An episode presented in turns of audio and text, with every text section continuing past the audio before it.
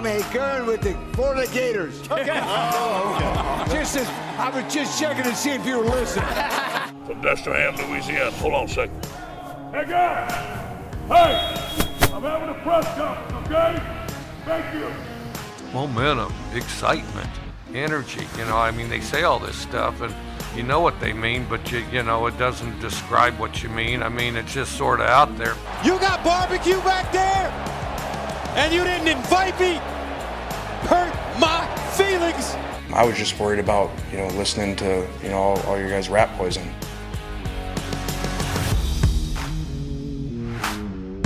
Welcome to Sideline Judgment. Here are your hosts, Sergio and Tyler.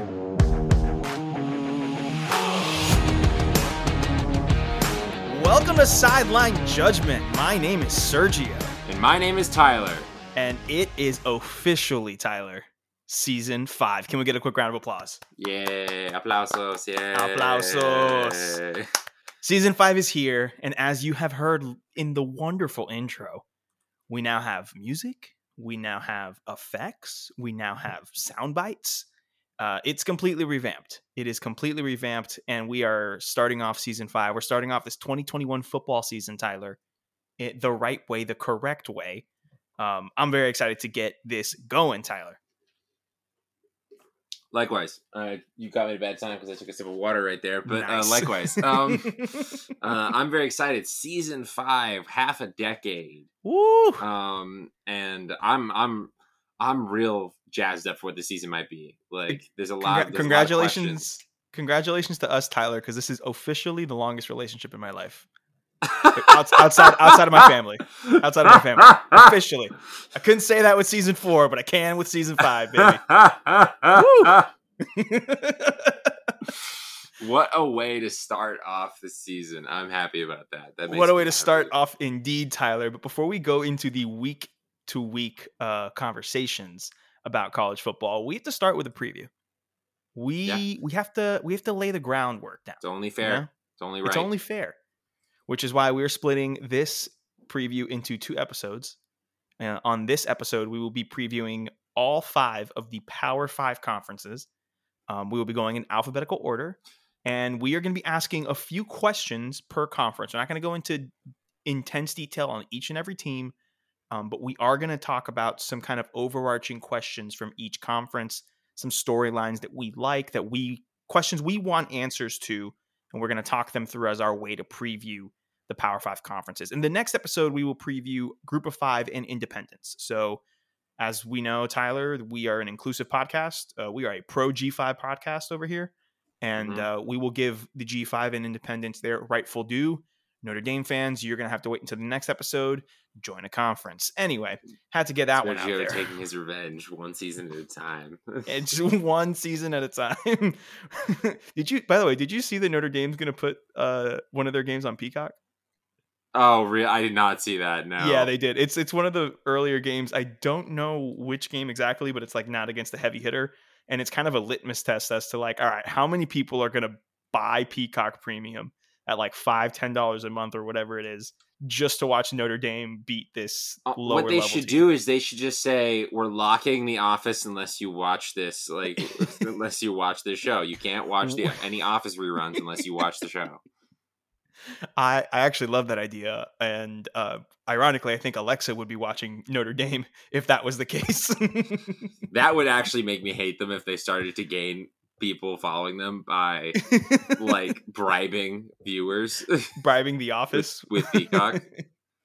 Oh Ooh, man, that would, but that, would um, piss, that would piss me off too much too much Notre Dame conversation for a Power Five uh, episode. It's we're true. gonna we're gonna hold them off uh, until the next episode with the Group of Five preview.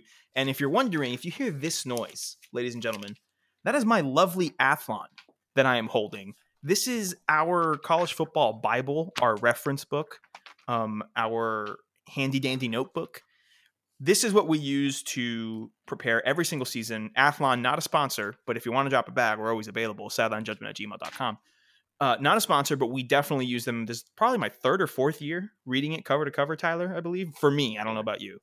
Uh, But about the same year time, uh, like amount of years spent. mhm. But um, I'm a little behind. Uh, the job at Redacted has uh, taken a lot of my Mm. time, so I'm a little Ah. behind. I haven't read the whole thing just yet, but I'm knowledgeable. I've skipped some of the G5 stuff. Gonna read it before we get to our next episode, and then love it. It's okay um, because for today, all you need is the P5 stuff.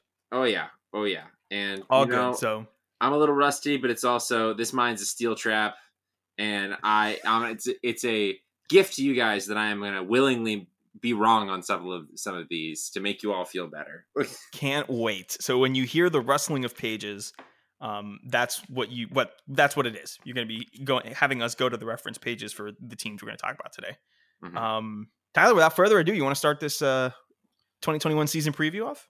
Sure, let's do it. Let's uh what's what's our first conference? Ah yes. Our first our first conference, Tyler, is the conference that resides both on the Atlantic and the coast, the ACC, Sure, my friend. You know, in many ways the same thing. Um All right. Uh, question number one for the ACC. What are realistic expect- expectations for DJ Uiagalelei at Clemson? Obviously, Trevor Lawrence is now um, a full time member of the Sideline Judgment NFL fandom team and yeah. home yeah, to mhm, r- mhm. resides in none other than Duval County.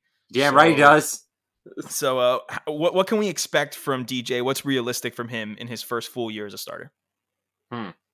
Well, I think what's realistic, and I, I don't even really like it's what's realistic is a playoff berth. Like Yeah, no, legit. that's, that's like the the bare minimum that they're that would be expected. Mm-hmm.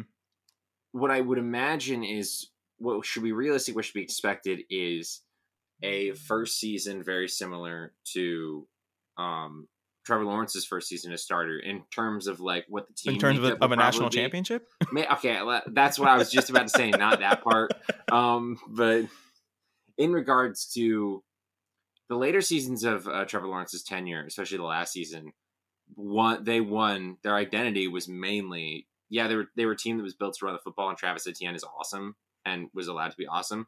But every year Trevor Lawrence played, the uh, the offense was more him. The offense was more. All right, now I'm going to throw for a bunch of yards, and like his final game, he threw for 400 against Ohio State. Um, Right. but early on, he in his freshman year, he was allowed to have a lot of sh- moments to shine. He was one of the best freshman quarterbacks we've ever seen, but he was still just a cog in the wheel. He's still just part of the team. And I think if Clemson, what's realistic, what you should expect from Clemson is that Clemson's roster, which is you know really good, um, Mhm. is probably going to be a more complete team this year from an identity standpoint, and then DJ should be be expected to supplement that with great quarterback play. I don't think he's going to be a su- like a superhero every week, week in, week out.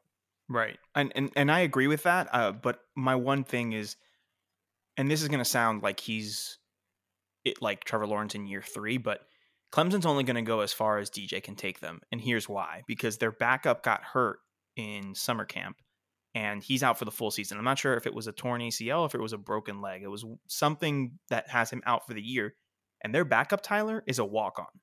So DJ is quite literally their bread and butter in terms of initiating an offense. And no offense to the walk on whose name I'm not remembering right now, but he is not DJ Uiagalelei, five star recruit coming out of California. Um, made his first start on the road at Notre Dame in arguably one of the best regular season games of the year last season.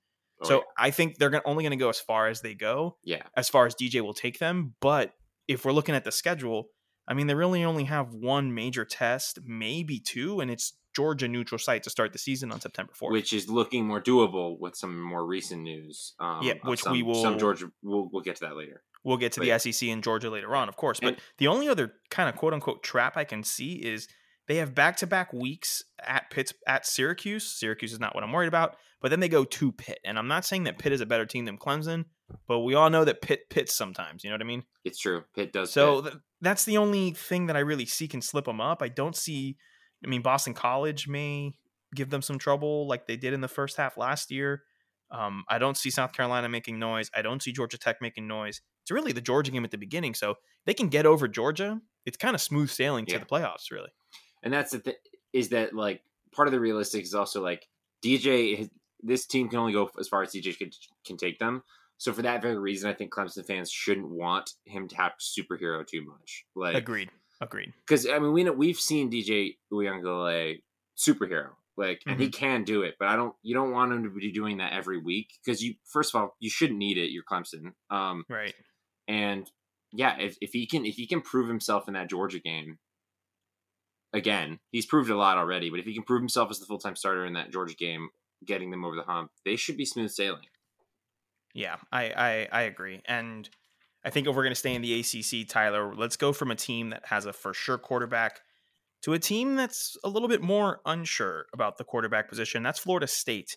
Uh, my second question, Tyler, is: Can Mike Norvell show signs of life at FSU? I don't know. Um, I, I really don't because I think I, I do think Mike Norvell was a good hire at the time, and like I do, I still think he's a good hire. and, and no, and I I'm not against that, but the problem is is that the the the pit that you're in at Florida State is so deep, mostly because of the quarterback situation. And yes, you brought McKenzie Milton in, and I love McKenzie Milton. Everybody does from what he was, Mhm. but he hasn't played in a couple years, and And he almost had you his don't leg know what percentage of that old player he still is. Right. Like, because he's not a, he will not be 100 percent the player he ever was. That's that's off the table. But is he 70 or is he 40? Like, and Yeah.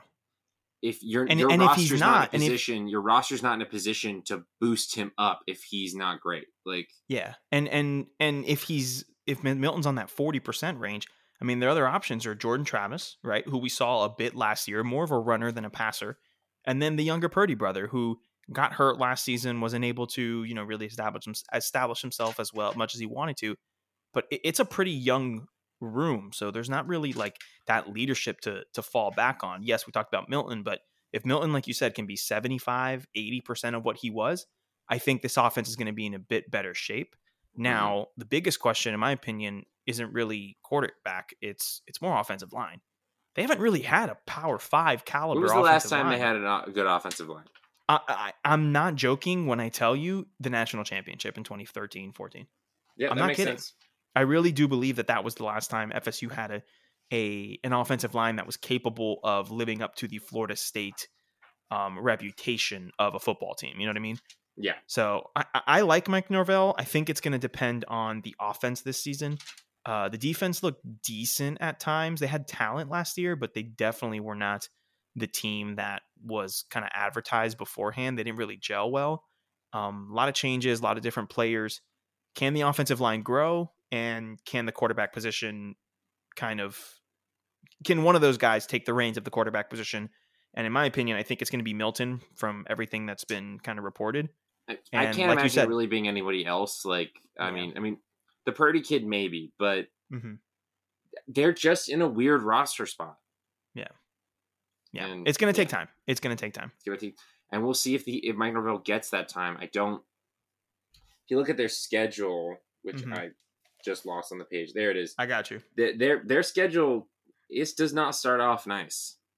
Their No. first game is against Notre Dame, Yeah, but after that, it's some manageable games and. Yeah, automatic losses at Clemson, and I would probably say probably automatic losses at North Carolina, and Mhm. I'll I'll say probably at Florida as well. Yeah. Um, but that's and and, and honestly, I'll I'll even add on to that. I'll add automatic losses to Boston College. I'll add automatic losses to NC State. Um, Yeah. Miami is always a toss up game because it's a the rivalry game. goal the goal of this team is to make it to a bowl. Agreed. Agreed. Like- Can they? We'll see how it goes. We'll see. We'll see how it goes. All right. Next up with the ACC, can North Carolina unseat Clemson in Sam Howell's final year? That's a tough one because so they don't play in the regular season. Important to know. Very important. Um, yeah, let me just double check that. It was good. Yeah, no, yeah, they don't play in the regular season, so you're only gonna have to beat them once. That favors North Carolina, um, because you only have to beat them one time. You don't have to beat them twice. Sam Howell, it's Sam Howell's final year. He has been a really good college quarterback. He proved a lot between his first year and his second year. I expect him to improve again. I expect him to be this year. I expect him to be the best quarterback in the conference. Mm-hmm. Um, it'd probably be arguable between him and DJ, but I do feel like Sam Howell has a bit of an experience boost and a bit of familiarity boost with his with his team a little bit more because Mhm. he's been playing. He's been the starter for two years now. Yeah. Um, so it really depends on can UNC win their division, um, which I think is very doable. Can they win their division? Can they beat Clemson? This this is their shot. This is the best shot they're gonna have. Mhm. Like The I think the time. argument could have been that their best shot was last year because when you when you look at the players um, that are gone and and and the skill position players that are that kind of stepped in, I'm looking at their like depth chart. Everyone returns. Um, all the returning starters on offense, all eight of them, they're all either offensive linemen or Sam Howell. you know, there's only one skill position player returning that was a starter that was their tight end, Garrett Walston everyone else is is brand new in terms of a starting position. So can those skill players? We know Mack's been recruiting really well, but can those skill players kind of step up? Can they take that leadership in that role, or will they kind of you know succumb down and and kind of take a bit of a step back from their uh, Orange Bowl appearance last season? You know. Yeah, but it, I I agree. But as much as that is true, it's, it's a matter of I think Clemson is not as good as they were last year, or Mhm. at least who knows. I mean, it's it's hard to judge because uh, it's just you're more likely you're more likely to beat DJ's first year starting than you probably were to beat Trevor Lawrence's final year, That's where it true. took it took what it took for them to. It took the Notre Dame game, which was wild, and had Trevor Lawrence getting COVID to to do it. Um, Mm-hmm. And it took the only other loss that they had was against Ohio State against Right. Justin Fields and, And- Justin Fields' best game. Like Right. And and here's the thing where if we remember the Kelly Bryant year, like Kelly Bryant year was kind of a little bit of a step back, but they didn't really they were still a number one seed in the playoff. Exactly. Exactly. so they're still going to be a good team. They still recruit Yeah. well. So we'll see. I mean, I think UNC's in for a very good year, but Mhm. there's a real there's a monster at the end of that tunnel that I don't.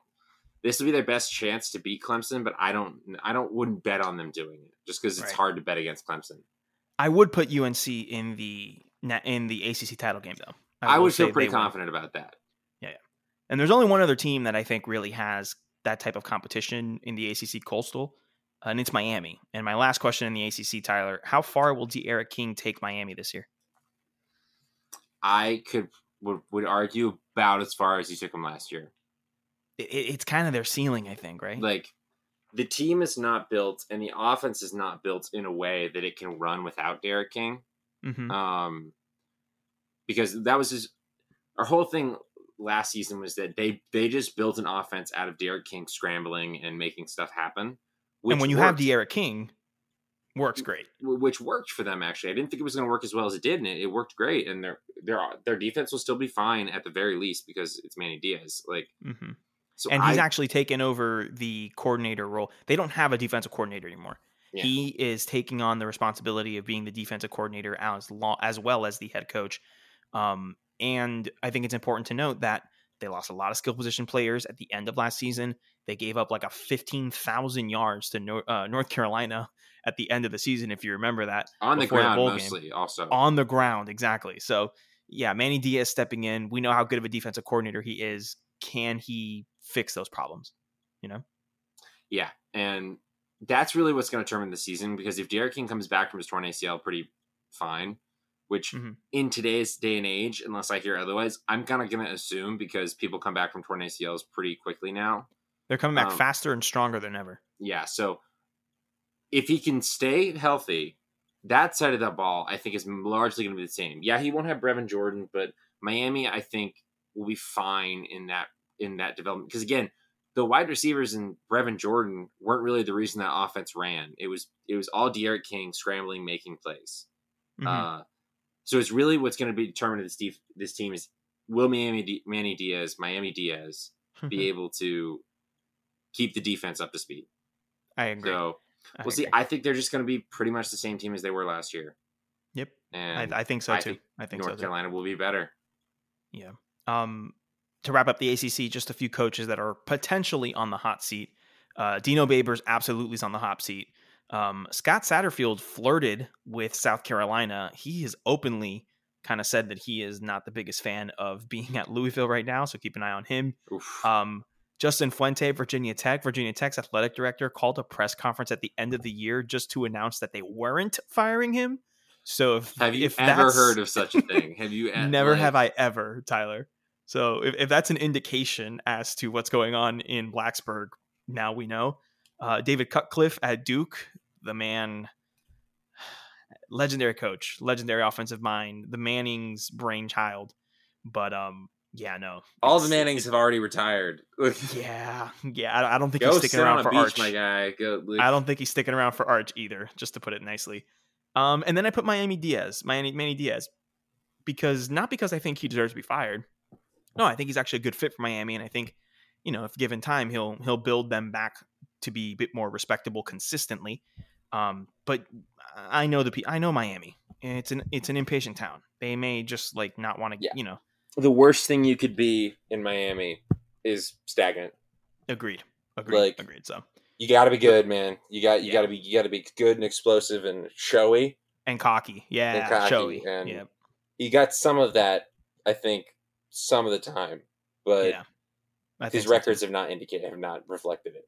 and and it'd be interesting to see can he do it without Man, um D'Eriq King. You know, that's a question for next season and the year after that. You know, if he's there around. So, um, that's it for the ACC. Let's move forward to the Big Ten. Um, let's start off with the front runner for the Big Ten, Ohio State. It's a very simple question. We don't have to spend too much time on it. Who's going to be the quarterback at Ohio State to start the season? Is it C.J. Stroud, Jack Miller the third, and I put Quinn Ewers? I don't know Quinn- how to say it. I think it's Ewers. We're gonna go with Ewers. Quinn Ewers.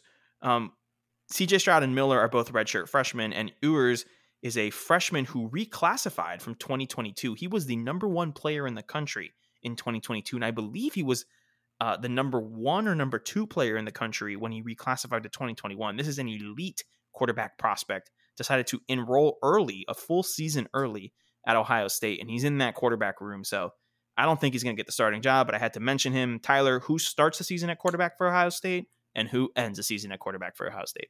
I think start. I think will be C.J. Stroud. I don't I see it agree. being anybody else. Mhm. But the real answer for who is going to be the quarterback for the rest of the season is who. Which quarterback does Chris Olave like the most? Um, Mm-hmm.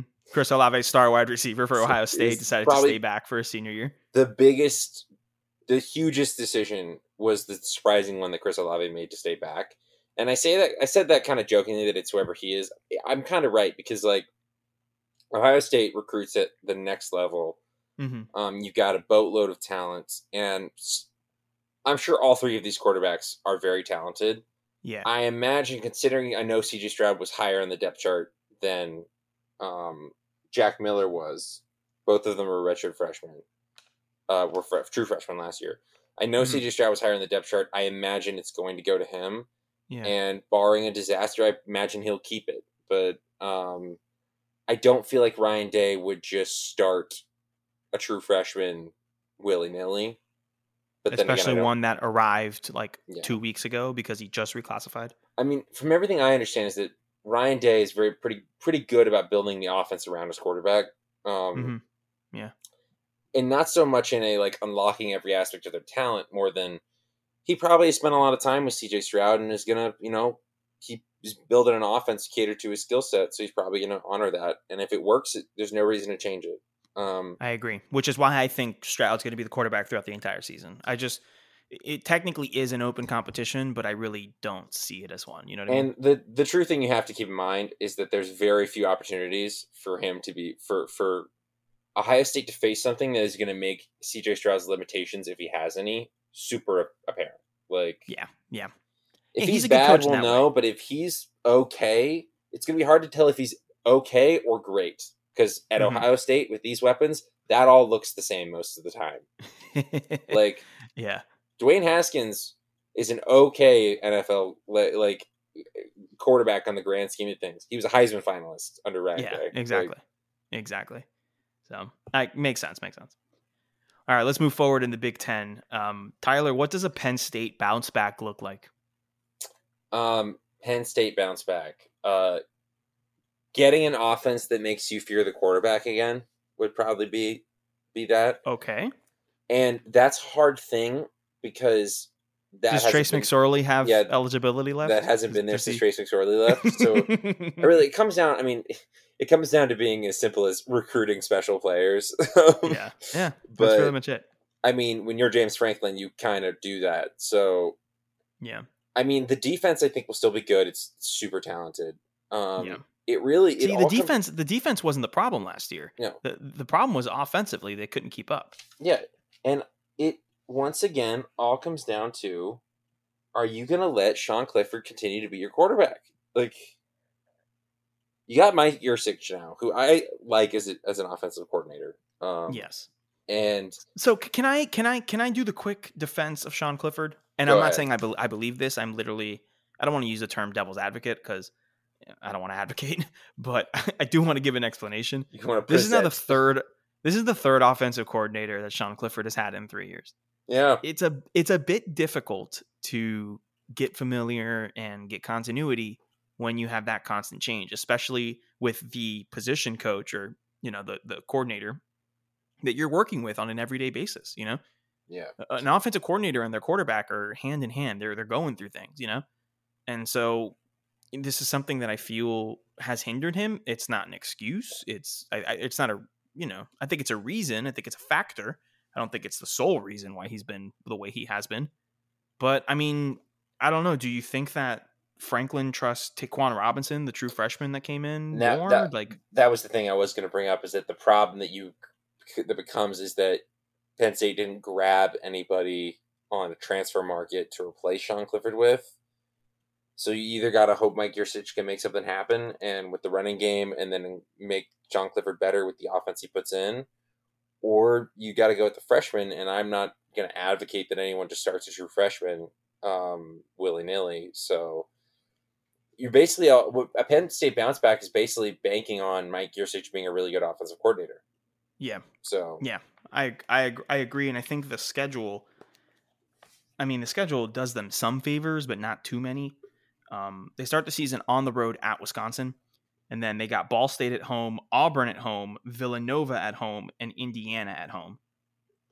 Realistically, they, they could start five and zero. They could. They could they very could within reach. Very It's within reach. within reach. I I don't think that they'll beat Wisconsin on the road to start the season, but they could. And if they lose that game, they could probably start four and one because I don't think Auburn is winning heading heading into uh, Death, Happy uh, Valley. Penn State. Penn, Yeah, and and Happy Valley. my feelings right, and we'll talk about Indiana in a second, but I'm not too high on Indiana either. So like, let's and it's at home, you know, so they could theoretically get there. They're, the tough part of their schedule um, is October 30th at Ohio State. They get Michigan at home. and They have to go on the road to Michigan State. Like, is that really difficult? You know what I mean? So I, I think we I think we will see a bounce back. I don't know if it'll be at the level of um contending for a playoff spot or, or I, even I contending for could not conference. imagine that with this team this year. honestly. No, but I do Like, think that they'll they'll bounce back. I, I James Franco is one of the best coaches in the country. Yeah. um, they but were I agree. pre- they were pretty bad last year. they were horrendous. They were um, horrendous. and I kind of forget that when talking about this is that bounce back, just be your old self, which is like an eight to nine win team. That's Yeah. super doable. Like, Yeah. um, Get back on track. yeah, because Get back on track. they were bad last year. Oh yes. Oh yes. Um. All right. Let's move forward, Tyler. Will Graham Mertz revitalize Wisconsin's offense like we thought would happen last year? Um, no, I, I, I'm not. No, like I, I'm just not really certain because like I like Graham Mertz and I think he's probably one of the best Wisconsin quarterbacks they've had since Russell Wilson. Mm-hmm. But it's not about Graham Mertz. It's about are they going to let him revitalize their their offense? Like so so here's here's when when we were talking before the show what I was going to say. Wisconsin showed signs of change last year. They did. They looked at what Graham Mertz could do and they started calling a bit more of throwing plays down the field. Now they weren't, you know, they didn't run a spread offense, but they started to throw the ball more. What hurt them last year was COVID. They were one of those horrifically hit teams with COVID. that's very true. I think that this season we could start to think of Wisconsin not so much as a ground and pound Midwestern traditional Big Ten football team, but they will incorporate more passing concepts. I'm not saying they're going to turn into Mike Leach in the air raid, but they will start incorporating more passing concepts, especially off the play action, because Graham Mertz has the ability to do so. I think we're going to think of Wisconsin a lot more. We're going to think a lot more of Wisconsin later on down the um, down the road of the season, and I think it's because of that because they're going to start to ease their way into opening the playbook a little bit more and a little bit more and a little Yeah. bit more. Well, what helps in that regard is the fact that um, uh, Mertz is getting all his top targets back. Um, Yep. All of his top targets are coming back, which did, doesn't mean super much because it's Wisconsin and he doesn't have like, you know, it's not Chris Olave, but Right. um, he's got some uh, good players. Paul Chryst will be assuming QB coaching duties and call plays for the Badger Mhm. for the Badgers. He, um, which is interesting because he was Russell Wilson's offensive coordinator when Bret Bielema was the head coach of Wisconsin. Yes, that's So- what I was getting at. Where I think they saw the potential last season, and they were like, you know what? Let's let's go. Hey, where are those Russell Wilson plays? Oh, they're back there in, in Yeah. storage. Can you go get them? That that's what I feel is happening. Yeah, but I, I just I just guard against believing that it's so easy to be like, well, okay, he coached Russell Wilson, so obviously his next player will will have Russell. well, it's Wilson it's not just because he coached. And I Russell know that's Wilson, not what but, you're saying, but like, Yeah, but it's Graham Mertz shows the potential. It's like when you see, you know, it's like when a when a piano teacher sees like a prodigious student, right? It's like, oh my gosh, okay, I don't break out these books for the normal classes, but like you got to start learning this stuff. That's you know true. what I mean? You're not going to call the same plays for Jack Coan as you are going to call for Graham Mertz. So Absolute. Although, hey, listen, Brian Kelly might, so I don't know. That's a good point. All right. Um, one one note. Speaking of Brian Kelly, um, Wisconsin does play Notre Dame this year, neutral site in Chicago at Soldier Field. That game is on September 25th. I think that game's going to be a lot of fun. All I wanted to say. ah, that's exciting. God, looking at all these schedules makes me so excited for all these games that I forgot I know, were right? happening. Like We're coming I didn't up, know man. Auburn was going to Penn State until we started talking about it. Oh Like, yes, we're coming up on it. Um, two more questions for the Big Ten quickly. Can Indiana replicate the home field magic of last season?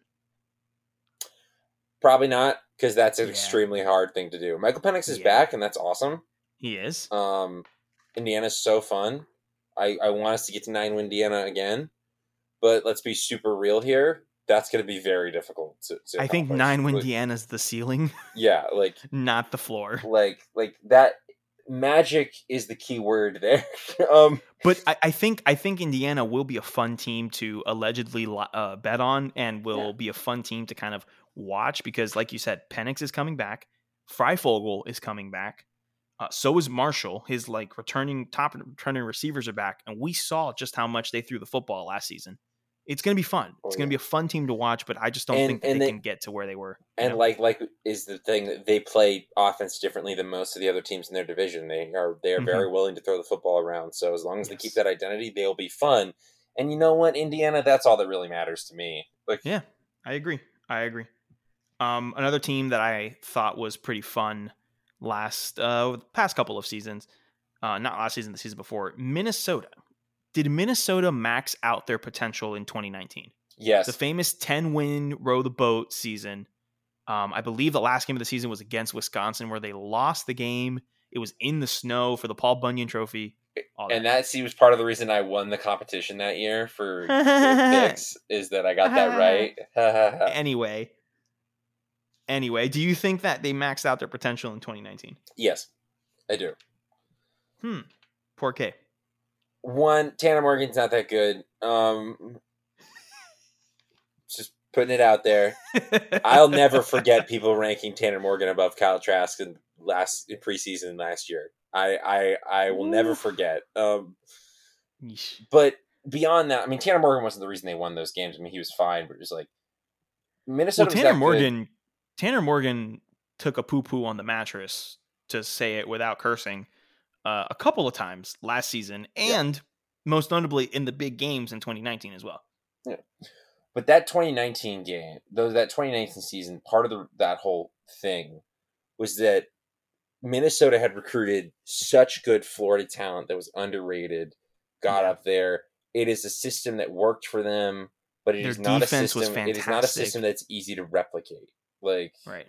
Yeah. so could they do something similar? I think so, I wouldn't bet on it because the way that they they constructed their team that season does not feel very replicable to me. Like hmm in the sense of yeah, you can still go down and try and get all that that talent from Florida, that the underrated talent, those three stars that could be backups at Florida and Alabama, but will start for you. You'll you'll find those players, but you also got to hit on them, Right. like, and they did hit on them with like the you know Tyler Johnson and things like that.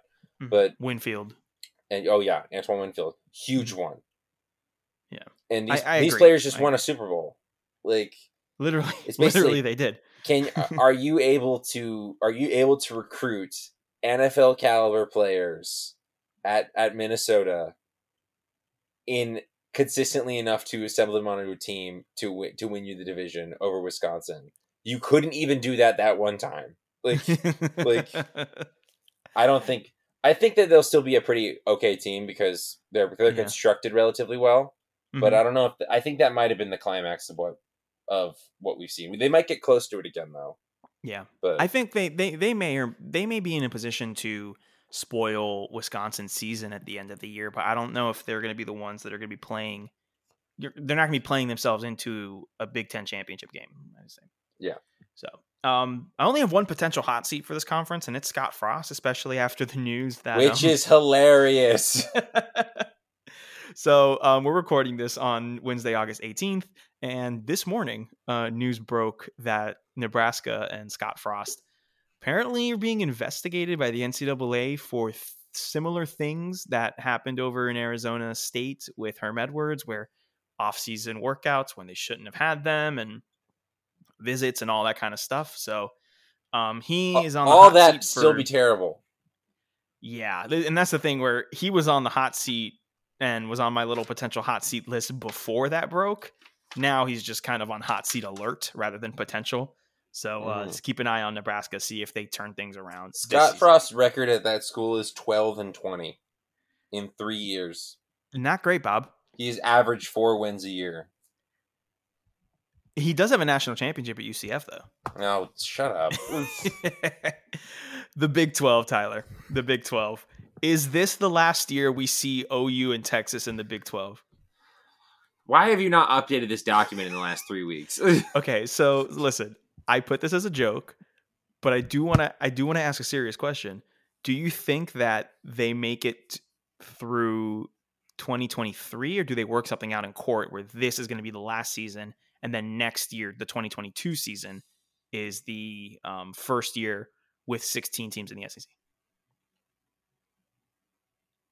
You don't have to elaborate much. Just Ah, that's actually good. That's a good question because I could see it happening both ways. Like, Mhm. I think part of it is gonna depend on how this season goes because Yeah.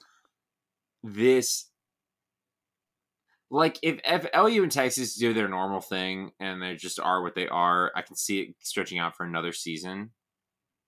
But you got to imagine that all of these other teams in the conference are going to start treating this like their farewell tour. and it's not going to be a pretty farewell. No, and those teams, it it's good. This is going to be ugly for OU and Texas, and like you know, Mhm. that's fine. That's you know, they they signed up for that. Like, but um, Yeah, yeah. But if that happens, are you going to want? Are OU in Texas? Are you going to want to sit through another year of this, or are you going to get your lawyers to find you a way out of it? Like, No, no, no. I think I think the lawyers are going to find a way out of it. It's a question of uh, is it going to be one or two seasons? I think this I is think going to be be the last season. yeah, And and listen, I think they will pay whatever it costs to break it early because they're going to make it all back with the SEC. So oh yeah, oh just yeah. just curious on that one, Tyler. Let's move on to the actual questions. Um, who will Oklahoma beat in the Big 12 title game?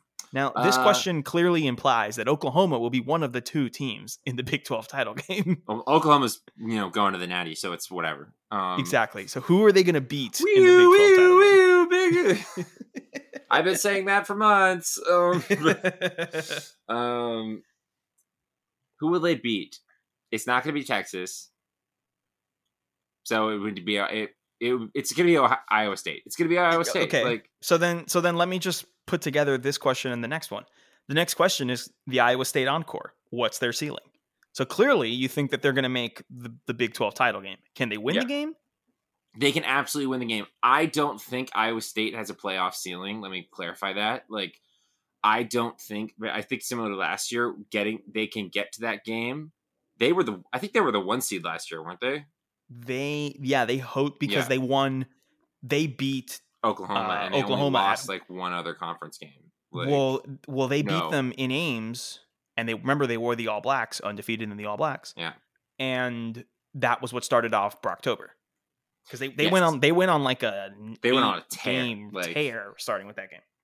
So, yes. So, I- don't think Iowa State is is going to like. It would be a freaking give Matt Campbell all the trophies if he got Iowa State to a playoff. That would be just a feat of coaching. But I think I think an Iowa State playoff berth is contingent upon an undefeated Iowa State.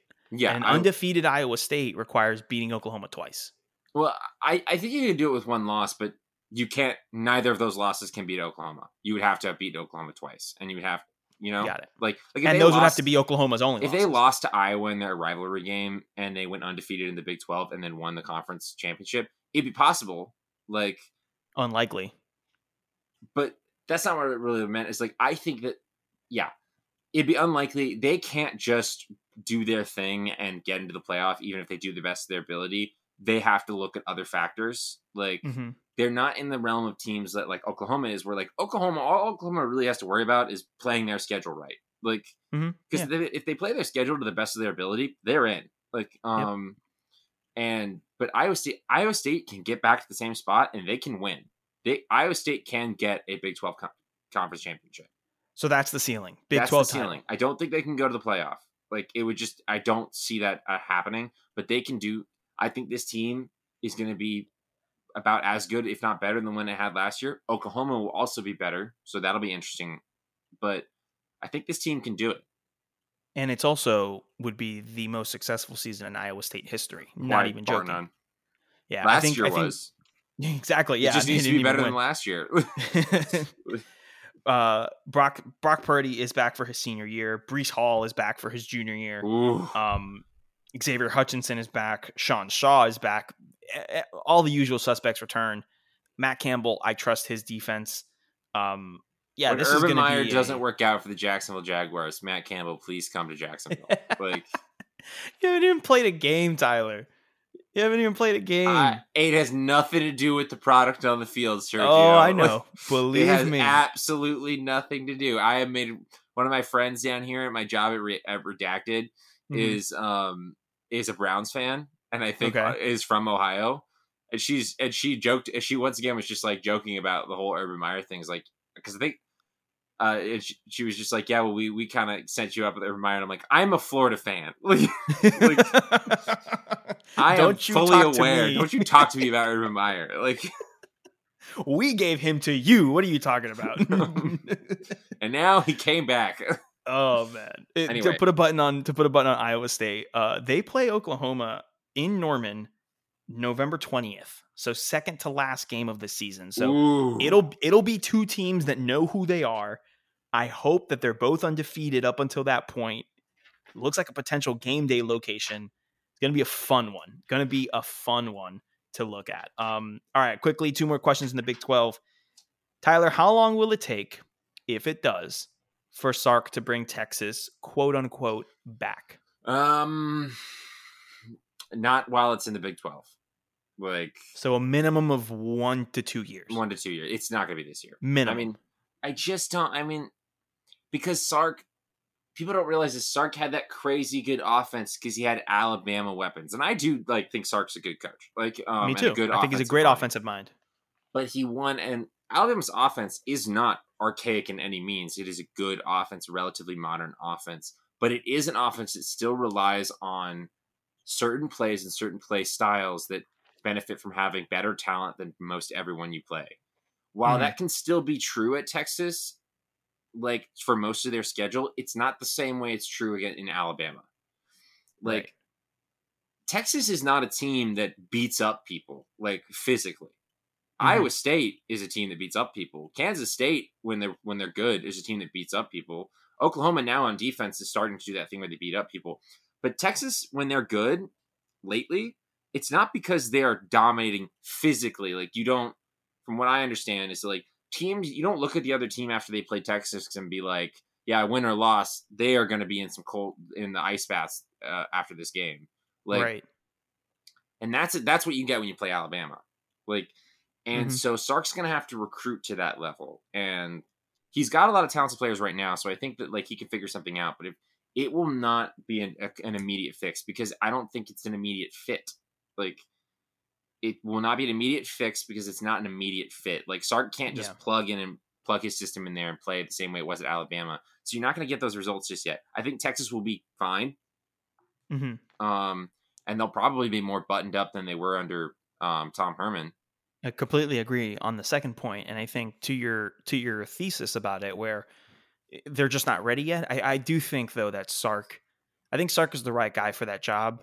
Um, we know Sark's personal history as a head coach, and he's battled alcoholism, and we're very I'm very happy for him that Yeah, excuse me that he's recovered and and, and you know is, is living with that day to day in a positive way i think he is the right man for the job in terms of recruiting i do think that he can convince people to go there in the last cycle alabama landed two the top two offensive linemen in the country both from the state of texas both from a texas family and they decided to leave texas and go to alabama i don't think those players leave the state of texas with sark at the, Yeah. as as uh, the head coach at texas you know what i mean and that that's not going to help him this year, but that will help him in two years. But- Agreed. Yeah, because listen, as much as I like Bijan Robinson, and I really like Bijan Robinson, I do. I think he's going to have a great year. He's not Najee Harris, No, and even as much as we made fun of Mac Jones for you know just being the ultimate game manager and and being good, but not necessarily you know man won a national or- championship. Right, exactly. He Man got his wide receiver a Heisman. Yeah, knew what to do. And um, as much as I liked Casey Thompson in the bowl game last season, it's not Mac Jones. You know what I mean?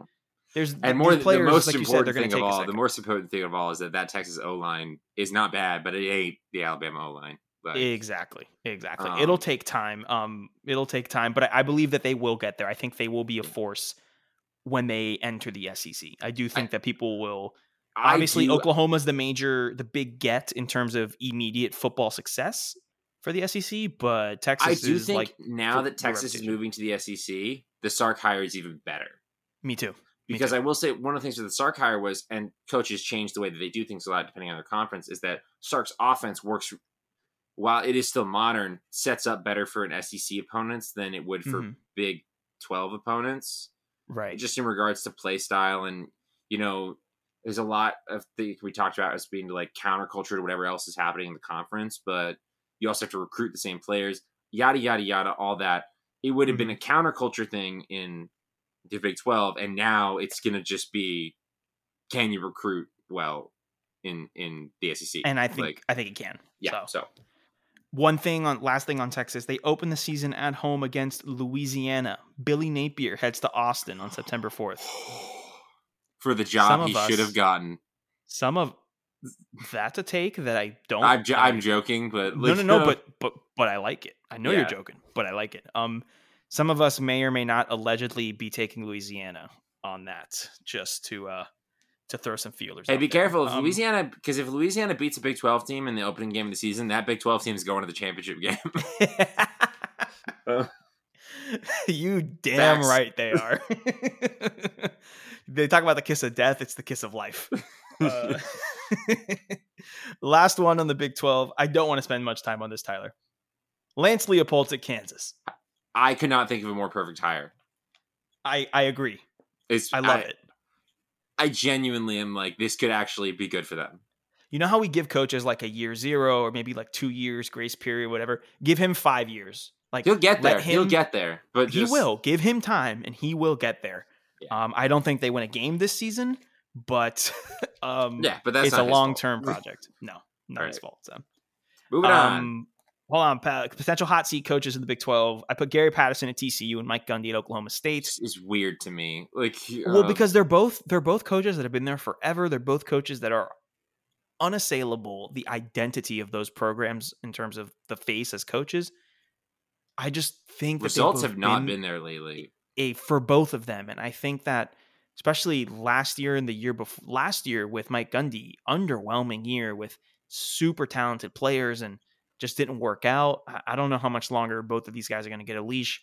They probably both have earned the right on the football field to just kind of let their schools know when they're done. Mhm. But um, you never know how it goes. So just to keep an eye on them could potential. Um, Tyler, let's head out to your neck of the woods. to the Pac-12. Now, yeah, that's so weird. I know, right? Like- I know. Um. All right. First question: Can Oregon break through into the playoff picture? Absolutely. Poor K. Uh, the best team in this in this league, and this league's actually going to get all the probably probably going to get all their full games. So, like the Pac-12 could not afford to have less games than everybody else last year. Like No, they just no. really couldn't. Like, and they didn't For do any- starters, they're in the Pac-12. they didn't do anything with that. But if you're in the Pac-12 now, and it's just like, all right, even if you went undefeated in the last year's COVID year, that wasn't going to mean anything for the playoff. Like, because people don't hold the Pac-12 in that high of an esteem, which you know is valid considering the product they put out. But Oregon, I think, is the only team that has the blueprint with the recruiting to be good enough to get into the playoff. Now, I let me clarify this. I don't think I'd have to see how Oregon is. I don't think Oregon's in a state where they can go win win a playoff game, but get there. I think it's possible. Like, I think they're clearly the best team in the league right now. Um, it's just it's about quarterback. It's about That's where I was getting at. Yeah. Tyler, the the great Oregon teams of the past decade, what do they have in common? an NFL quarterback. An NFL quarterback. Marcus Mariota may not be the elite starter that Justin Herbert has shown to be, but he's an NFL caliber quarterback. He's an overqualified backup. He's one of those He's a Heisman winner. starters. He's a he's a freaking Heisman winner. I don't see a quarterback at the level of Justin Herbert or Marcus Mariota on this football team. Anthony Yeah. Brown, the transfer, is coming in. I don't know how I feel about it. Um, you know, give him a shot, maybe, but um, they got rid of their quarterback room. A couple guys transferred out um, from last season. This season, they get a new guy coming in. If it can click, it'll be great. I because, like you said, they have the talent all around them in all other areas. But I'm not so sure that they have the quarterback to lead and depend on. You know what I mean? Mm-hmm. I mean, So- it's a long shot. I'm not. I wouldn't bet on Oregon making the playoff, but they're the only team in the Pac-12 that I think could do it this year. Um, Right. so yeah, I just it really is going to come down to did they recruit somebody special at quarterback because you'll never know. Um, Mm-hmm. because I I'm going to be completely honest with you, I don't like Anthony Brown's fine, but like I fully intend to see other quarterbacks play at some point this season. Okay. That doesn't mean that they're going to lose hmm but eh, or it, to spark that but i do i i can just imagine they're playing stony brook on september 18th and they're just like all right anthony brown come out who's the next guy Yeah. and okay. Could be. yeah so and maybe they find something crazy they have the infrastructure set up they're gonna i think they're gonna win the league but yeah I could I could realistically, even with subpar quarterback play, relative to everything else, I could see them going 11 and 1, 10 and 2. Yeah. One of those guaranteed losses at Ohio State on September 11th. now that i'm looking at it i think i would go back on what i said about them making the playoff Mhm. Like they're the only team in the, the, league who could do it. I wouldn't bet on it. Um, like, Mhm. but they, I think they can easily get to ten wins with Makes sense. with their roster as long as their quarterback situation is fine. And their Mhm. offense under Joe Moorhead now, hmm like Been good. Eh, Joe Moorhead, consistently a was good, good last coordinator, year. good play Like- caller. yeah. yeah, and they've got Kayvon Thibodeaux, so we'll see. All right, let's uh let's move further south. Tyler, how much longer can Clay Helton keep getting away with this? While I'm How? in this city, not long.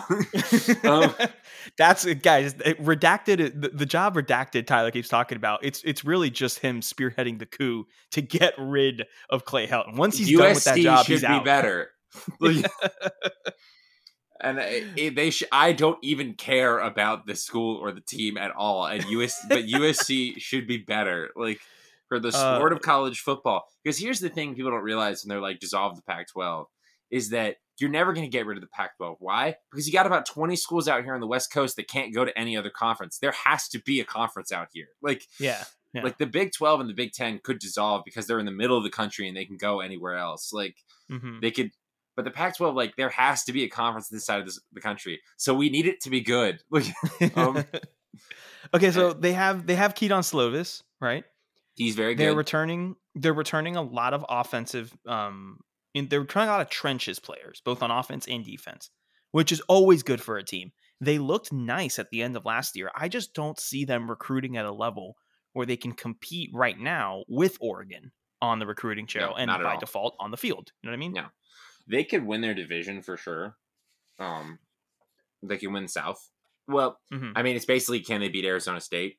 Right. And who knows Um, about Arizona State right now? I, I who knows? I don't. There's no other team in that division that I'm super confident in. Right. Utah could be good, but we don't know. Utah either ranges from being fine to great, and hmm you're not sure this year. USC, they're probably going to make it back to the conference championship game, and they're probably going to lose again. Like, See, here's the thing. I think if they make it, does. Like, and I think it depends because can Kedon Slovis kind of get Clay Helton over the hump, the metaphorical hump, even though I don't really think there is one. I think that I, I just think I don't I don't think he can get over that. I, I don't know. Can can he win them one game in the conference title game and kind of put himself on the map draft wise? I don't know. I think it's Yeah. possible. I'm I'm not likely. even really I'm not super high on Kedon Slovis as a draft prospect just because he was gonna have worn out his arm so much by the time he gets drafted Oh, because yeah. they because they do air raid. But also Mhm. it's like I don't Kedon Slovis doesn't really do anything for me. It's more that like he doesn't screw it up to me. Like right. His big thing is that he's not bad. Like he's and I this I this probably sounds super mean, but um like no, he's he's fine Mhm. and like and he, he operates that offense a offense with talent that's better than most of the teams that they face that puts up points but i've just never been impressed with it yeah. and until That's Clay how I feel. the entire thing is that like usc has not been impressive ever since sam darnold left and even that was the, the first season with sam darnold was good like hmm and the second one was fine again and they just wasn't impressive and clay Helton, it will continue to not be impressive as long as clay helton is there but guess what usc is in no position to replace him for some reason and i honestly think we're probably going to get another two three years of this Yeah, no, I think so too. I, I think Clay Helton's kind of riding in a in a comfortable position where he's really not going to get forced out. I until think- or as long as ucla is still terrible usc is Yeah. gonna is gonna be dominant in that department in their city It's a city where not a lot of people care about college for- sports and on top of that until so they either need Pac-12 either needs Oregon to just boat stop everything, win several playoff games, like, um, Mhm. or like get to the win the conference, run the conference for a while that makes USC want to be better, Mhm. or like UCLA's got to get better. Because like right now, there's USC can keep winning their their division by being average. Mhm. What is going to make you change your system if you keep beating your division and by being average? Because you keep you'll, you'll keep deluding yourself that you're one game away. and that's the big thing. So yeah, no, I'm with you. I'm with you. Sorry, Um, I feel strongly about this. No, you're good. Let's head back up north for the Washington teams. I'm going to ask both of these questions at the same time, um, just so we could speed things up. Will the Washington offense keep up with Jimmy Lake's defense? And how will Washington State look without Mike Leach? I know we saw it a bit last year, but in this first full season, how do we think they're going to look like? Okay. Number one, let- let's go Washington's offense. Can they keep up with Jimmy Lake's defense? Your Huskies, Tyler. Your adopted Huskies. I know. I You I, fostered. I don't. They pr- probably not more more just because Jimmy Lake's defense is going to be really good again because it's Jimmy Lake and it's Washington. But I mean, Dylan Morris was fine last year. He was okay. Washington was fine, and it's more of a matter of they were they were still playing with their with their offense that that system of like we're gonna run a lot and like they are based in the run, um, and it's that kind of San Francisco 49ers thing. It's like everything we do is based off the run, and our quarterback is Mhm. gonna hit a couple deep shots, and like if we've got a good quarterback, it's gonna be really hard and a good running game. It's gonna be really hard to stop this offense. It's kind it's kind of like that offense is designed with a really good defense in mind. Yeah, and, and that's great, but like, how many years have we been doing this to ourselves, where where we've we've learned that you can't win at a high level by consistently doing that. You can win a lot of football games like that, but like, you got to get a good quarterback and a good passing game in there. So Mhm. I think they'll be fine again. But while they have this coordinator, and until Dylan Morris shows me something more, I think it's still just going to be a good Washington team. Like, and a good Yeah, Washington and- team is one of the best teams in the in the conference. Right, right. And similar to Oregon traveling to Ohio State, Washington travels to Michigan on September 11th. Fun, interesting game. I do think they can win that game. Like, I agree. I agree. And I think that that game is going to be indicative of kind of how they approach the rest of the season. You know, and no team ever quits, but like I do feel that it'll kind of light a little bit underneath them and they'll look at that Oregon game a little bit like, yeah, okay, we can do this. We can take that. Mhm. You know what I mean? And maybe try to work themselves into the Pac 12 title game. Um, Washington State, how are they going to look in their first full season without Full Mike season. Leach? Have they rid the air? I mean, they're they're doing more of a run, run and shoot. kind of thing. So, but It's- have they I- have I they just- adapted the roster? So they got Max Borghi coming back, which is pretty big for them because he only played one game in 2020. Um, he's pretty much their whole running game. Uh, I do think the roster is kind of starting to construct in a way that's good, more balanced for the offense, which is good. But the question is, is their defense going to be good enough at all to, you know, help them stay in games? And I'm not really sure. I'm not really sure that it is. So I don't think Mike Leach helped them in a lot of ways there. Can I but can I uh, read you? They played in four games last year. Can I read you the opponent's score totals? Go ahead? 38, 43, 38, and 45. Yeesh. I'm sorry, 28, 43, 38, and 45. But still. They had one win last year. Yeah. Okay. They played four games, so granted. But yeah, you know, interesting. Um, I hope they stay with Jayden de Laura at quarterback. I liked what he did last year as a true freshman. Um, but they did get Jarrett Guarantano. Uh, so Don't do I- that. no, no, no, I'm not Look, doing. Hey, listen, listen. I'm not. I'm not here- yelling at you. I'm yelling at. I'm yelling at them. Like, what is what is Jarrett Guarantano going to do in the run and shoot? I don't. he's gonna he's gonna hold the hell of a clipboard. That's what they'll do. Um, uh, potential hot seat coaches for the Pac-12. I put Chip Kelly at UCLA because I think it's put up or shut up year for him. Um, and Herm Edwards. I love Herm, but this has nothing to do with his on-field performance. It has everything to do with him bringing in recruits and holding workouts and all these things during the COVID dead period when he wasn't supposed to and getting caught for it. So, Yeah, bit of a problem. not great, Herm.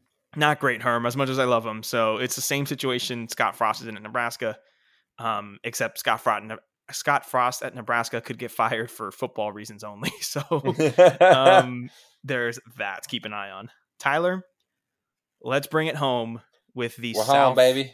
Southeastern Conference. We are going to forget about Oklahoma and Texas for now. We are going to stay with this year's iteration. Big ask for you. That's a big ask for you. Is it? I could do it easily. I can do But- it easily too. Uh, so, question number one, Tyler. Can JT Daniels and the new Georgia offense end their national title drought? Um. So there's part of me that says this would be the team, but I don't think so. Like I really don't. Like Okay. just because I continue to think that I they've got a bit of a ceiling with the way that they run their team. Mhm. Like with the way that Kirby Smart runs that team, they've got a bit of a ceiling and the best team they ever had was the Sony Michel and Nick Chubb, two NFL running back duo, Jake Yeah. Fromm freshman year, lightning in a bottle, uh one of the best defenses ever. And they, they're going to have a good defense. JT Daniels is a very productive quarterback. I think he will be good. He showed out at the end of the last season in uh, games against not great opponents, Right. and then he was okay against Cincinnati. So Like, let me let me defend JT Daniels real quick. He had a lot of pressure put on him that's true. and not because of him his own fault. Because Kirby said before the season started that he was fully healthy. And then we didn't see him until after the Florida game. So either Which- Kirby was so- lying or Yeah. he was getting beat out by the law offices of Stetson Bennett IV and D'Wan Mathis, which is a bit embarrassing. Now, granted, we saw him perform, like you said, really well against lower tier competition at the end of the season. When he went up against the best team that he saw all season, he being JT Daniels, it was a tough game for him against Cincinnati. Yeah. So And I still I think JT Daniels was absolutely the quarterback they should have gotten when they got at him. mhm. I think he will be the best one there. I think he actually will be a good SEC quarterback. I agree. he will probably be one of the better ones this season. But it's again one of those things where it's I don't think Kirby Smart's Georgia teams do anything for their quarterback. The quarterback is who they are, hmm and like I don't think their offense of the teams of their structure they make the quarterback better. Right. So it's basically can JT Daniels just as who he is take this te- Georgia team to a new place? He'll be probably one of the better, more productive ones they've had with a better arm than Jake Fromm. hmm Um, this will be a good team. I think. I think pretty strongly that George is going to win the East and be in Atlanta, but I I don't think this is the team to win a national championship. So my answer to this is Georgia is a national championship caliber program in every aspect of the game except the actual game. Yeah, And what I mean by that is this is a team that recruits at an elite level, facilities in an, at an elite level, the administration of the university, the athletic department, the fundraising arm, the alumni base, they have everything needed to win a title. But Kirby Smart's in-game decisions usually come back to bite always something. Always always something. Always something. And here's the thing: I don't think they should be doing anything different. They, they they're I literally. would- I don't know what- plan. the the only thing I would say that to do different is to hire a different offensive coordinator, but still, like Todd their, their offensive coordinator, was a good hire in that direction. And And I think this year will be the year it, with JT Daniels a full year that if he's really as good as he says, that they can prove that. Like, I agree. I agree. yeah, but It's just interesting because uh, uh, they are by far the best team in in the East, and because there's a lot of question marks with Florida, which we'll get to. But yeah, man, I I, I just don't see them having to do anything else. You know what I mean? and that, well, part of winning the national championship, you have to remind yourself now is you have to get through all of the SEC, win that, and then go play two more games. hmm Can they do that? Can they also beat Clemson and Oklahoma? See, this is the this is the out- year. Can JT Daniels outscore Spencer Rattler or DJ Uiagalelei? Ah, well, I guess we'll have the answer to the second question with DJ at the first game of the season, but That's that's a great point. But I don't know about Spencer Rattler and playing someone at the beginning of the season versus the end of the season is completely different. And Yeah. they have injuries to wide receivers. Um, Arik Gilbert, who originally went to Florida or originally went to LSU, then transferred to Florida, then transferred from Florida to Georgia. He's away from the team with some personal stuff. So there's a lot of questions there in regards to the playmakers. I think that Georgia can win the Natty. I think that Georgia can make the playoff. I think Georgia can win the SEC this year. I mean, it takes one game against Bama. And we've seen them go, they have been the team that has gone the closest w- with Bama. Um, they were- they were in overtime of the national title game, for Christ's sake. You know what I mean? Yeah. So we'll see, but, But- I think it's possible. I'm, I just, Like- I don't know. They'll probably Florida's Florida and Auburn are the only really tricky games on their SEC schedule. Yeah. Like Yeah. They can easily win both of those games and they have an undefeated SEC schedule, maybe one loss with Clemson going into the SEC championship. It could be a not great Bama team. That is a toss up to me if it's Yeah. a not great Bama team. If it's a great Bama team, I'm taking Nick Saban over Kirby Smart. I just I don't know what else until it happens. I'm not gonna pick Kirby Smart to beat Nick Saban. Like, right. Right. Well, Yeah, well, here's so- the thing. Let's bleed this into the next question. The next question is uh, speaking of former Saban assistants, can Jimbo Fisher be the first Saban assistant to get the win over Saban? Well, he doesn't have Kellen Mond anymore, so everything's off the table. Um, Okay, so first of all, uh, people would say, "Oh my gosh, they are they they're starting a new quarterback," and and at least you, I know you and I are both saying, "Well, hey, look, they're improved from Kellen Mond." I just it's This not is- even that this this quarterback might not even be better than Kellen Mond, but I just like I knew exactly what I was gonna get with Kellen Mond, say for like two games, and of course one of them was against Florida. Um, Absolutely. But like you know what you're gonna get with Kellen Mond, and I was just like, please, anything new, anything new. Like I think it's tough because now Texas A&M is in a tough spot where like Texas A&M, you're gonna want to be really set up by the time that Texas and Oklahoma get back into the get get into this conference. Like, Oh, yeah. um, oh yes. you got a limited, and every team should look at this. You've got a limited window before it gets even tougher to win the SEC. Like, Yeah. which, yeah, and so of the of the former Saban assistants, I would I would put money right now on of the ones available. I mean, honestly, I'd put money on Lane Kiffin to be the first one to beat him, Yeah, right. but Seems seems likely. Seems possible. the next one would probably be Jimbo Fisher because they're offensive minded guys. I don't see. I will, and I don't even. This isn't even a raving endorsement of Jimbo Fisher. Like, um, but like I don't see a defensive minded head coach that is a disciple of Nick Saban beating Nick Saban at his own game. Yeah, I don't see it Like, either. And so my only thing is Jimbo Fisher, but then again, Jimbo Fisher is- smart offense, but does not run tempo. He goes super slow. So it's basically they they have less drives. They have to be more efficient, and they're when they're not, they don't play well. Mhm. Like, and he's not at Florida State anymore. He doesn't have more talent than most of the teams that he faces. It's Texas A&M. He has more talent than a lot of the teams that he faces. But is Texas A&M really that much better than, from a talent perspective, than Auburn, than Florida, than Georgia, I think uh, than so. LSU? I, I think they are better talent perspective. They've been recruiting really well in the past couple of years because of Jimbo. Jimbo's always recruited well. I think they're better than Auburn. I think talent wise, I think they're better. I don't know if they're better than LSU talent wise. They're probably on par with Florida talent wise right Well, now. And my, my point of all this is that even if you're on par, when you when Jimbo was at FSU, what other teams were on par with him talent wise? Oh, he was he, he was with Bama and Georgia and Ohio State and Clemson. Well, not Clemson Yeah. at the time, but you know what I mean. But like a teams in it, like that's the thing. Even if Te- Texas A&M is more talented than Auburn, and well, I mean they have not shown a great record against Auburn at all. Like No, they it's haven't. been a, it's been like a 50-50 record against Auburn. Um, God, Gus, he's got- Gus is so good, man. He just manages to go 50-50 against like the great coaches. I don't know. everybody, everybody, He's got the best bad record coaches, against the and good coaches. like like it's incredible that Gus Malzahn can have 50-50 record against great other coaches that you're like, how does he beat them? And then there's other coaches like, why do you keep losing to this team? Like, I um, can't wait for 25 years down the line us to be at some bar trivia. Be like, who was the coach that had the best record against Nick Saban? Gus Malzahn, ladies and gentlemen. Yep. But yeah, I I would long way to talk about this, but I would I guess because this would be the year if any Saban assistant was doing it this year it'd be Jimbo, but Mhm. that doesn't I I it's not a ringing endorsement. Like yeah. It, it- it's it's Jimbo or Lane Kiffin, like you said earlier. So Yeah. that's how I feel. Um, all right, Tyler.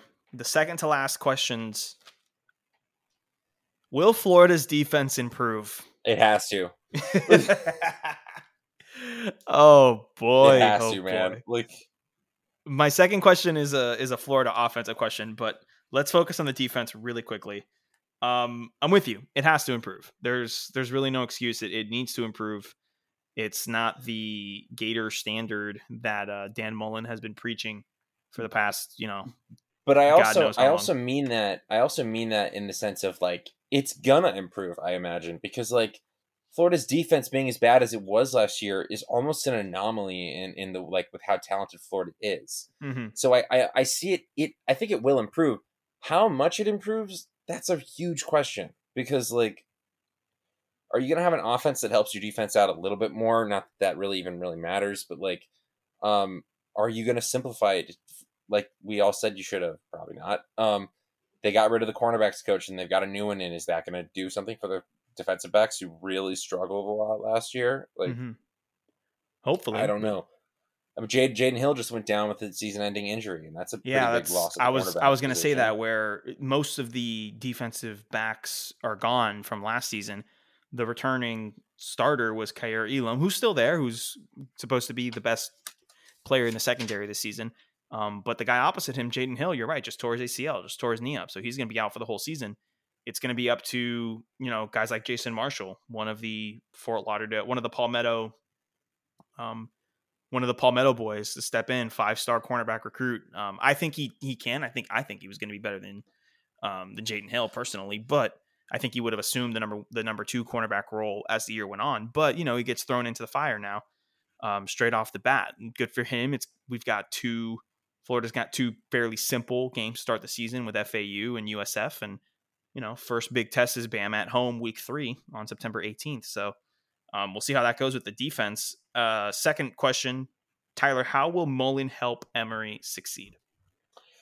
Um, I think it's going to try and balance the offense more because I really think that the going away from the run game last season was was just a we should call more pass plays because we have Kyle Trask, like um, Yeah. and Kyle Pitts and Kadarius Toney. Like, I really there's only you still only get at most like 99 plays in a in a game, like at the very most. some of them got to be runs, some of them got to be passes. And if I had Kyle Trask, Kyle Pitts, and Kadarius Toney, yeah, I'd probably pass the ball too. I think what's really going to be the tell of the offense this season is can the offensive line improve? Because they were okay last year at times, and then they really kind of deteriorated later in the season. Well, that's why that's matter- really the reason why Mullen went from. Yes, you're right. We have Kadarius Toney and, and Kyle Pitts, but I mean, the real reason why he went to more passing was because the offensive line couldn't get any push. You know, Yeah. they couldn't set things up for for our running backs. So if Emory if Emory is allowed to be versatile, dual threat, not have to put the whole game early on on his on his arm, like if the run if the team is allowed to be balanced, then hell yes, that's gonna be great. I think that would be great. That that's Mullen's gonna be Mullen's plan. But it's very interesting because it's so late in the game. Emory could come out and like he fits the mold of like a dual threat quarterback. He could come out as a gunslinger, and I wouldn't be surprised because he spent so much time being coached by Dan Mullen. Yeah, And it could be the Dak Prescott thing where like he's still like a threat with his arm and just happens to also be able to run. Well, that's Um, that's what everyone's been saying. Where I mean, if you go back to recruiting stories in 2017, people were saying, "Oh, this is a Mullen guy." Like, oh my gosh, Emory Jones is a Mullen quarterback. Why? Because not only can he, you know, run the football and be very mobile, um, scramble out of the pocket, design runs, that kind of stuff, but he's got a really good arm. Like, go back and watch some of the tape of um, some of the times where he was thrown into the game. You know, like the Auburn game that two years ago. That man came in. Like, remember we were there when that middle of the game he rode the end of the second quarter, had a couple drives. He looked really good. Took him to a field goal when he was cold, and then oh yeah. last season got some designate, you know, designated quarters and mop up duty, and he he looked really good. the The bowl game was. I don't want to say throw the bowl game away because I don't like the whole. I don't like that that happened last year at the end of the season where Mullen was like, "Oh, we don't have anything to play for." Like, no, finish the season strong. But anyway, that's another thing. But you But I did, did like like some of the stuff did. five of your top five players. So right? Yeah, like, obviously, but but still, you know, show some faith in the guys that are there. You know, but Yeah, whatever. so- Um, I'm with you. I think that he kind of goes back to the Prescott offense, the Tebow offense. Um, and I think what you've got going for you is that like I think Mullen has eh, so far at Florida coached in ebbs and flows where the quarterback the quarterback that comes after the quarterback before it is not always the same build. mhm. And maybe that'll help you with the way that teams prepare for you. Teams have been teams have been having to prepare for a Kyle Trask pass it most of the time offense for a while and now they're gonna have to prepare for something different. Like um yeah, no, you're right. You're 100 percent right. So, wow, we talked very little Florida on this podcast. Yeah. look at us. Look at us Evolving. evolving. Um, last question, Tyler. Instead of doing the potential hot seats, there's a lot of new coaches in the SEC. So instead of hot exciting. seats, uh, I want to ask you which of these new coaches will have the best season relative to their expectations. Okay, Okay. Brian Bryan Harsin at Auburn, Josh Heupel at Tennessee, Shane Beamer at South Carolina, and Clark Lea at Vandy. Which is going to have the best season relative to their expectations? I'm tempted to go Clark Lea at Vandy. Hmm. like because I don't think the expectations are very much, but I do I do like what Clark Lea's doing at Vandy, like from Mhm. a just recruiting, team building perspective, a um, philosophy perspective. yeah, I, I like where it's going, and there's not a lot of expectations. Um, I don't know. I, I'm I don't think it's Josh Heupel because like I think Tennessee expects a lot.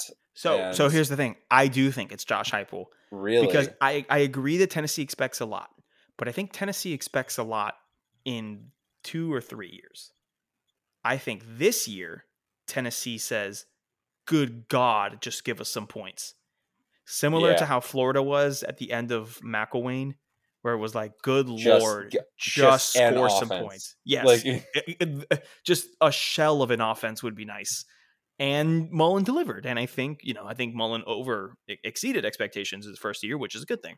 But I think Josh Heupel will meet expectations because I think he's going to put up 35 points a game. I really do. I think against the middle of the pack SEC and below, he's going to put up between 24 and 35 points.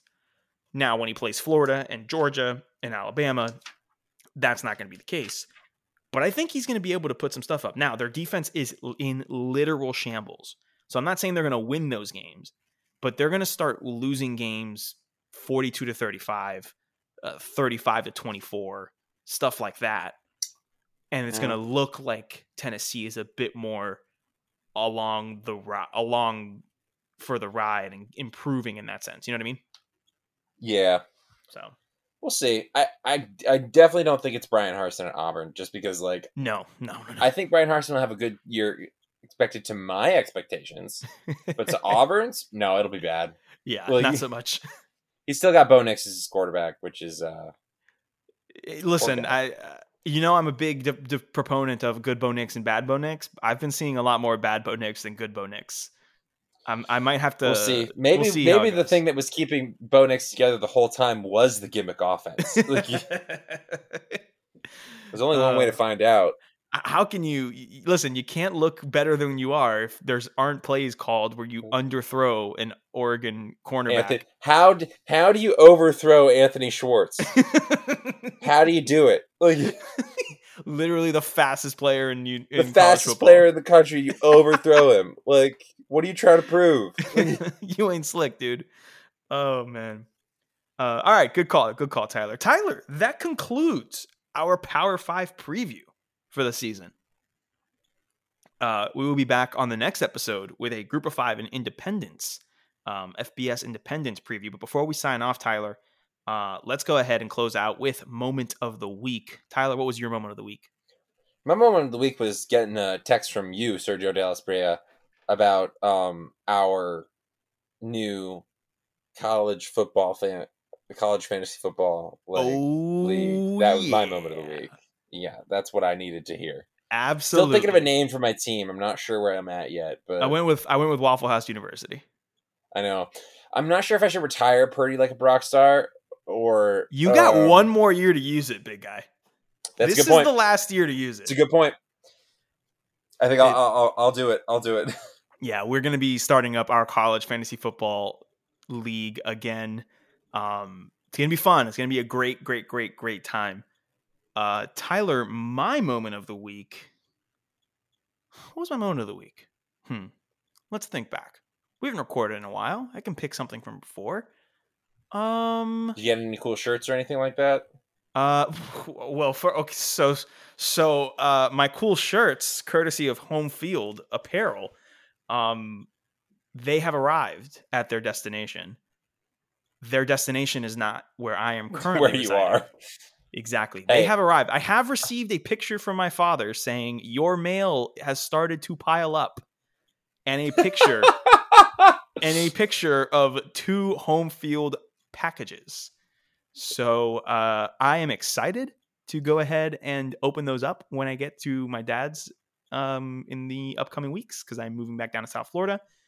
Um, but uh, yeah, I think my moment of the week had to be the whole home field uh, Florida saga. I don't think we've been on since then. Where Oh, and then and then Georgia came up the week after, and they they still finished second. Kirby Smart, They still couldn't get a championship. still couldn't get a championship. I'm telling you, Wow. man, Georgia's doing everything, everything perfect except for on the football field. Ooh, performance, baby. um, the the thing is, like that they got they got real close, and no, then no, okay, like it was I just like three- definitely, I there was like three hours to go, and they were like seventy five percent of the way there, and I was like, oh man, they haven't tweeted. That was like that was six hours ago. They haven't tweeted anything. Did they beat it? Are they just waiting to like reveal it? Nah, it was disappointing finish, which to me was great. Oh, Oh, it was uh it was definitely one of those moments where I was the um the Key and Peele, the Jordan Peele sweating meme. It was definitely it was it, it was one of those situations. I'm not gonna lie. Yeah. I'm not gonna lie, But- dude. we all good. We all good. Hey, Ah. hey, at least at least yours has been delivered. Mine has not arrived. Well, that's Um, what happens when you live I out. do live in California, so Yeah, on the Uh, West Coast, sir. You made that decision. All right. sorry. All right, like like I'm not really Steven- apologizing because I got my job at Redacted, but that's true. um, That's true. Did Steven get his yet? uh, not to my knowledge. So Okay. Right, that makes all me feel right. good as well. Um, Okay. Um, we got fantasy football coming up. Uh, we got college football coming up, and we have our group of five and independence preview coming up soon. Tyler, I'm so excited to be back on this grind with you. Uh, we will be announcing, having some more announcements at the end of the next episode. So make sure you listen in and listen all the way through. Don't forget to follow us on Twitter at SJ underscore podcast. That's where you will find the link to all of our episodes and you will find some occasional fun tweets from both Tyler and I, especially on game days when things do be happening, Tyler. Oh yeah. With all that being said, Tyler, uh, this has been the first episode of season five of Sideline Judgment. My name is Sergio, My name is Tyler. and I've been waiting so long to say this, Tyler, but we are not biased. But go Gators. Go Gators.